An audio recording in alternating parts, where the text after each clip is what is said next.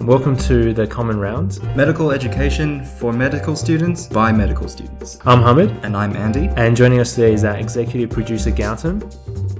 Today we'll be talking about hemochromatosis. Andy, tell us what hemochromatosis is all about. It's a, you know, it's an important condition to, to be aware of. So, from my understanding, hemochromatosis is basically when you've got a very high level of iron that's built up in your body all, uh, over a period of time, and when that level of iron actually starts causing co- conditions and problems.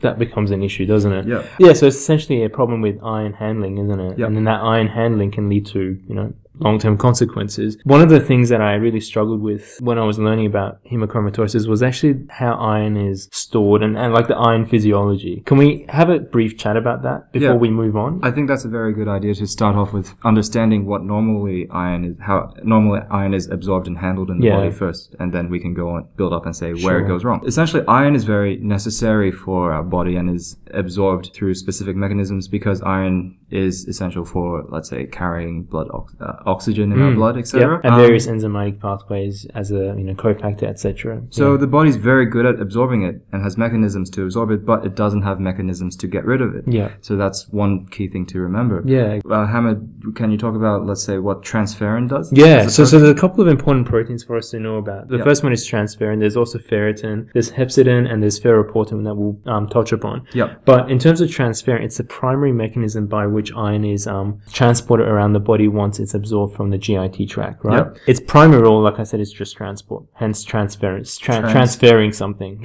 Transferring. And it's transferring iron in this context. Yep. Can you just remind me what ferritin does, though? So ferritin, from from what I know, is that it signifies a high level of iron storage in the body. So when your body stores a lot of iron, your ferritin levels are going to go. up. Yeah, it's just it's pretty much iron storage. It's a, it's a protein that iron binds to. Primary site of the storage is in the liver, which mm. is important. So bear that in the in the back of your mind when we talk about Yep. some of the consequences. Um, can you tell me what ferroportin does? Ferroportin, essentially, it's a channel that, I, from what I know, is located inside the enterocytes or the gut Yep. cells. So when iron comes in the body and is being absorbed, it needs to go through ferroportin to get absorbed into the body. Yeah, pretty much. So ferroportin is the port where iron comes into the body. Exactly. I mean, that's as simple as it gets, really. Like, so we talked about transferrin, ferritin, which is the storage, ferroportin, which is the movement. Yep. Um, but there's a protein that's really vital to all of this discussion, right? And it's hepcidin, isn't it? Hepcidin. Tell us about hepcidin. Hepcidin is, from what I know, is is it a hormone? Well, it's Would you say it's no. a I think it's it's a it's a protein of something. It's it's it's something. Okay, let's Yeah. let's call it a protein. So hepcidin. It's a regulatory hormone, I guess. Yeah. Yeah.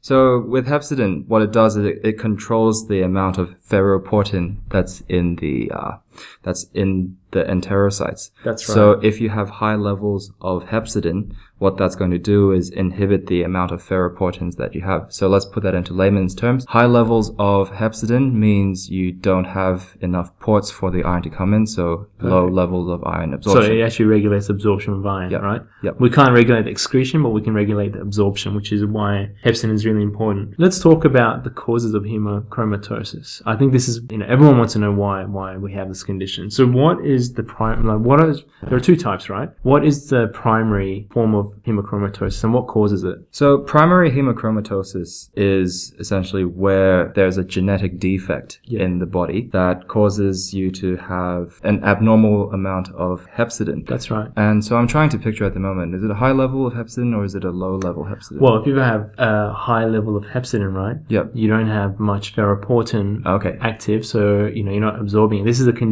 where you have Too too little hepcidin. Not too little. So there's lots of ferroportin active, so you get Yep. lots of iron being transferred into the blood at the expense of all this iron accumulating in the body without being excreted. So Okay. low hepcidin is the primary Yep. issue here, and there's Yep. a couple of enzymes that regulate the expression of hepcidin that are fundamental to this conversation that we're having. I think you're talking about the HFE gene. Yeah, and, and to put it bluntly, HFE just stands for high Fe iron. That's how you remember it, HFE, high Fe iron. Okay. Can you tell us how that that regulates the whole hepcidin side of things? So the HFE essentially essential to control the synthesis of hepcidin. Yeah, so it's a receptor that is signaled, and its signaling pathway leads to expression of HAMP, which is a gene that codes for hepcidin. Okay. And so if you have problems with HFE and it becomes inactive, then you- you're essentially not producing the signals to get hepcidin production. And as a consequence, you have unregulated iron absorption because hepcidin Uh, is related to ferroportin. Too much ferroportin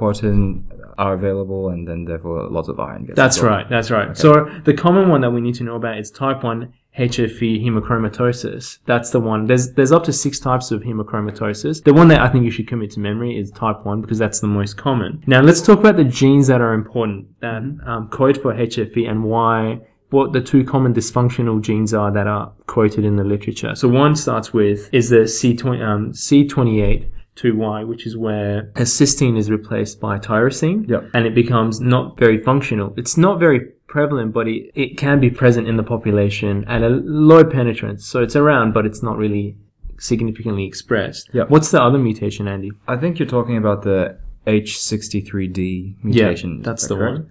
So I think that one is actually more prevalent, but however the penetrant, uh, sorry, was it the penetrance that is? Yeah, yeah, phenotypic expression of it, yeah, is less, I guess. Um, so they're the two two genes that you need to know about, and they affect HFE. So just to cover it again, so C28-2Y, So C282Y, yep. that's right, or the Uh, H63D is yep. the two gene problems that lead to uh, inappropriate functioning of the HFE receptor. Yep. Which can lead to ina- inappropriate expression of hepcidin, Yep. leading to lots of ferroportin being active and lots of iron being absorbed. Yep. It's just it's that simple. But there's a second secondary cause of hemochromatosis. Can you remind me what that is? So this occurs in people who are fundamentally have a normal level of hepcidin. Yeah. Nothing's abnormal in this terms of genetic pathway. But let's just say that if the person has a need of lots of blood transfusions or they're Yeah. taking over overloading themselves with lots of iron, then when the iron accumulates too much, then that can lead to hemochromatosis. Yeah, exactly. So it's, it's a it's actually it's, it's a problem with giving too much iron in, in patients. We know for therapeutic reasons sometimes for patients that have thalassemia need regular iron transfusions, Yep. they're going to have iron build up over time. It's you know it's an unfortunate consequences of tre- treatments that we give. Yep. But like, why is this whole iron situation bad? Why can't we have indefinite stores of iron? What is iron doing that is causing problems? Essentially, iron is a metal, and then with metals, they can catalyze and cause free radical reactions. Free radicals, they are very damaging and they can um, cause cell death. So that's one thing that I know. When- What's Yeah. another cause? And I mean, uh, just following that idea along is that some of these uh, ions can cause DNA. You know, this oxidation can lead to DNA damage, Oh. and uh, and and this is an important point to keep in mind. We'll, we'll come back to it, but um, it can cause DNA damage. And you know what happens when you get DNA damage, right? It's Cancer. potentially cancerous. Yep. But in, in addition to that, you can get in, in the liver, it can um, cause activation of um, stellate cells. So you're going to get collagen and fibrosis as well. So you're starting to develop, you know, the pathways for cirrhosis, which we've covered in a in a previous podcast. Yep. But let's talk specifically about the organs that are affected. So let's talk about the liver because that's the primary site of iron storage. What happens in the liver? So you've got the hemosiderin granules that start to get deposited Hmm. in, in the liver yourself. And one of the ways that you can see it with a, on a histology slide is using the Prussian blue Perls Yeah. stain. So it turns up so Bluish color, I think. yeah, it? a very blue color. Um, and like we mentioned, iron is a direct hepatotoxin. It can actually cause, you know, oxida- oxidative damage and lead to inflammation. Inflammation can lead to scarring. Um, in addition to that, you know, in, in these patients, it can start that whole fibrosis process. So the liver can ev- eventually develop cirrhosis. It's Yeah. a risk factor for cirrhosis. Actually, I just want to clarify: does it does it or does it not cause inflammation? The Di- iron is a direct um, hepatotoxin, but it actually doesn't cause um, inflammation because it's just such a long, insidious process. Yep. But it can um, cause, as we mentioned, fibrosis. So you're Yep. going to eventually expect to get these micronodular and not nodular cirrhosis as well. Yep. So Hamid, we should, I think we should move on and just talk about what organs are affected by hemochromatosis. Yeah, sure. So, uh, with the iron, the first place and the most important place it goes to is the liver, and I believe the liver is one of them. So, what? Tell me what what actually happens inside? Yeah, so because liver is the primary source of iron storage um, Yep. due to the lo- location of ferritin, um, a lot of uh, the toxicity starts affecting the liver first. So, for Yep. example, iron, as we mentioned, is a direct hepatotoxin, so it causes damage to hepatocytes. And then, you know, we talked about it, it can activate, you know, um, fibr- fibrotic pathways through Yep. the um, stellate cells, and Yeah. as a consequence, you start over time, chronically, over many years, you can develop cirrhosis and fibrosis of your of your liver. Yep. But is it true that it can also affect the pancreas and other organs as well? It is true, but sorry, before I go, into, go on to the pancreas, I just wanted to point out that the process in the liver is very long, so it's no inflammation. Yeah. Yep. Yeah, that's so it's right. inflammation free. But yeah, in the pancreas, certainly that's another place where the iron can go, and that will also cause fibrosis, and that can be found in both the acinar cells and the islet cells. So, in other words, the exocrine and the endocrine pancreas. Are both affected, isn't it? Yeah. Yeah. What about the heart? Does the heart escape the effects of iron? No, not really, because the heart also will get the hemosiderin granules deposited inside the myocardial fibers, and what that will make, uh, what that will happen is the heart will get enlarged, and I, I'm imagining that that would also cause some heart problems such as heart failure. Yeah, maybe. that's. Yeah. I think uh, one of the causes of dilated heart failure or cardiomyopathy is in fact iron overload can lead to um, dilated heart failure. Yeah. What about other organs, Andy? Uh, is anything else affected? One of the big organs is actually the skin, and so it can cause skin pigmentation, and I think it was a sort of grayish color that the, the Yeah. skin becomes. Um, and I think the skin becomes gray because the iron, for some reason, causes increased uh, melanin production in the skin, and so you get this Yep. sort of darkish pigmentation of the skin. Yep.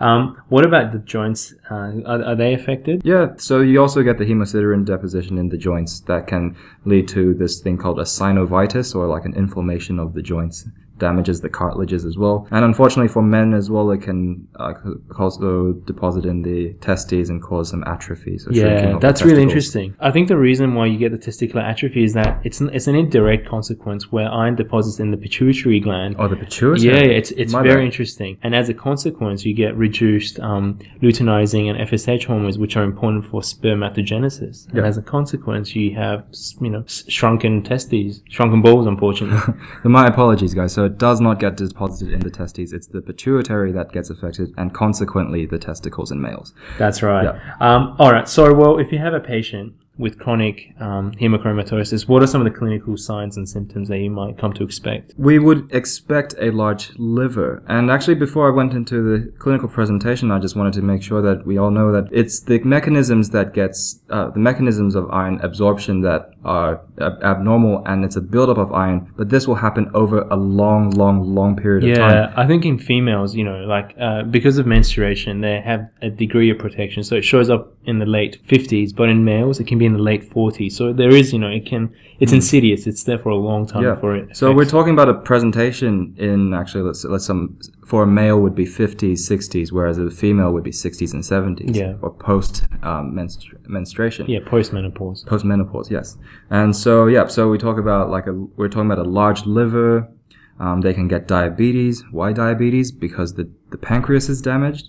Uh, you can get arrhythmias because of the heart fibers are damaged, and then you can have a hypogonadism, which we talked about the pituitary. Uh, anything that I might have missed? Yeah. No, I think that that's pretty much it. It's just it's un- if you understand the organs that we talked about, then you can understand some of the presentations that you might come to expect. Yep. So, Andy, how do you diagnose hemochromatosis? So- are there any tests that you can run? There are, and it comes back to the very first normal iron proteins that, that we look at. So one of the main things is the ferritin levels. And so ferritin is high in terms of high iron.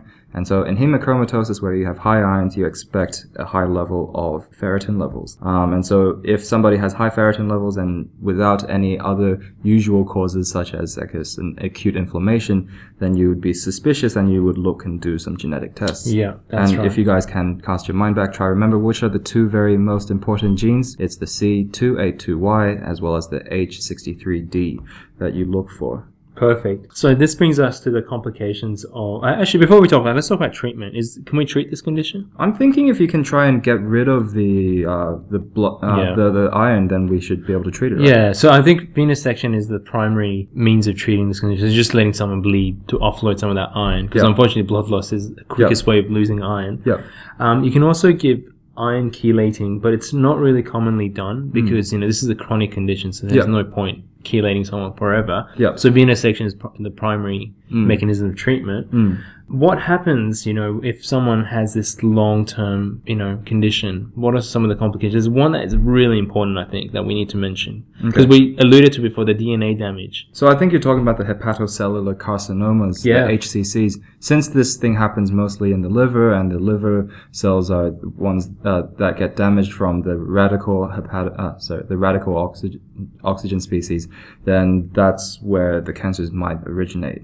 I'm not saying that it couldn't happen elsewhere, but I think logically the, the hepatocytes would be where, where Yeah, it starts. yeah, and I think it can increase the risk of hepatocellular carcinoma by at least 200 times. So it's a massive risk of uh, hepatocellular cancer.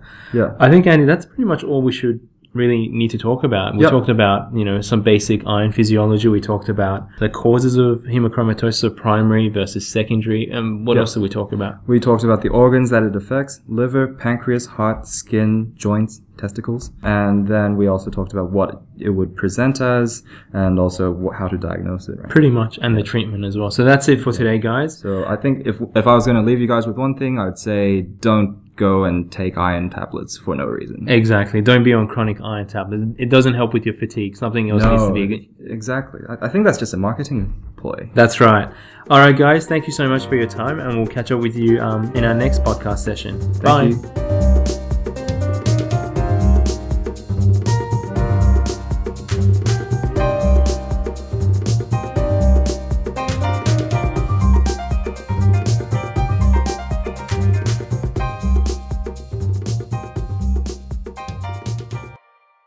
Hi, everyone. Thank you for listening to our Common Rounds podcast. You can find all of our episodes, notes, elective experiences, and much more content on our website. So come visit us at thecommonrounds.wordpress.com. And see you next time.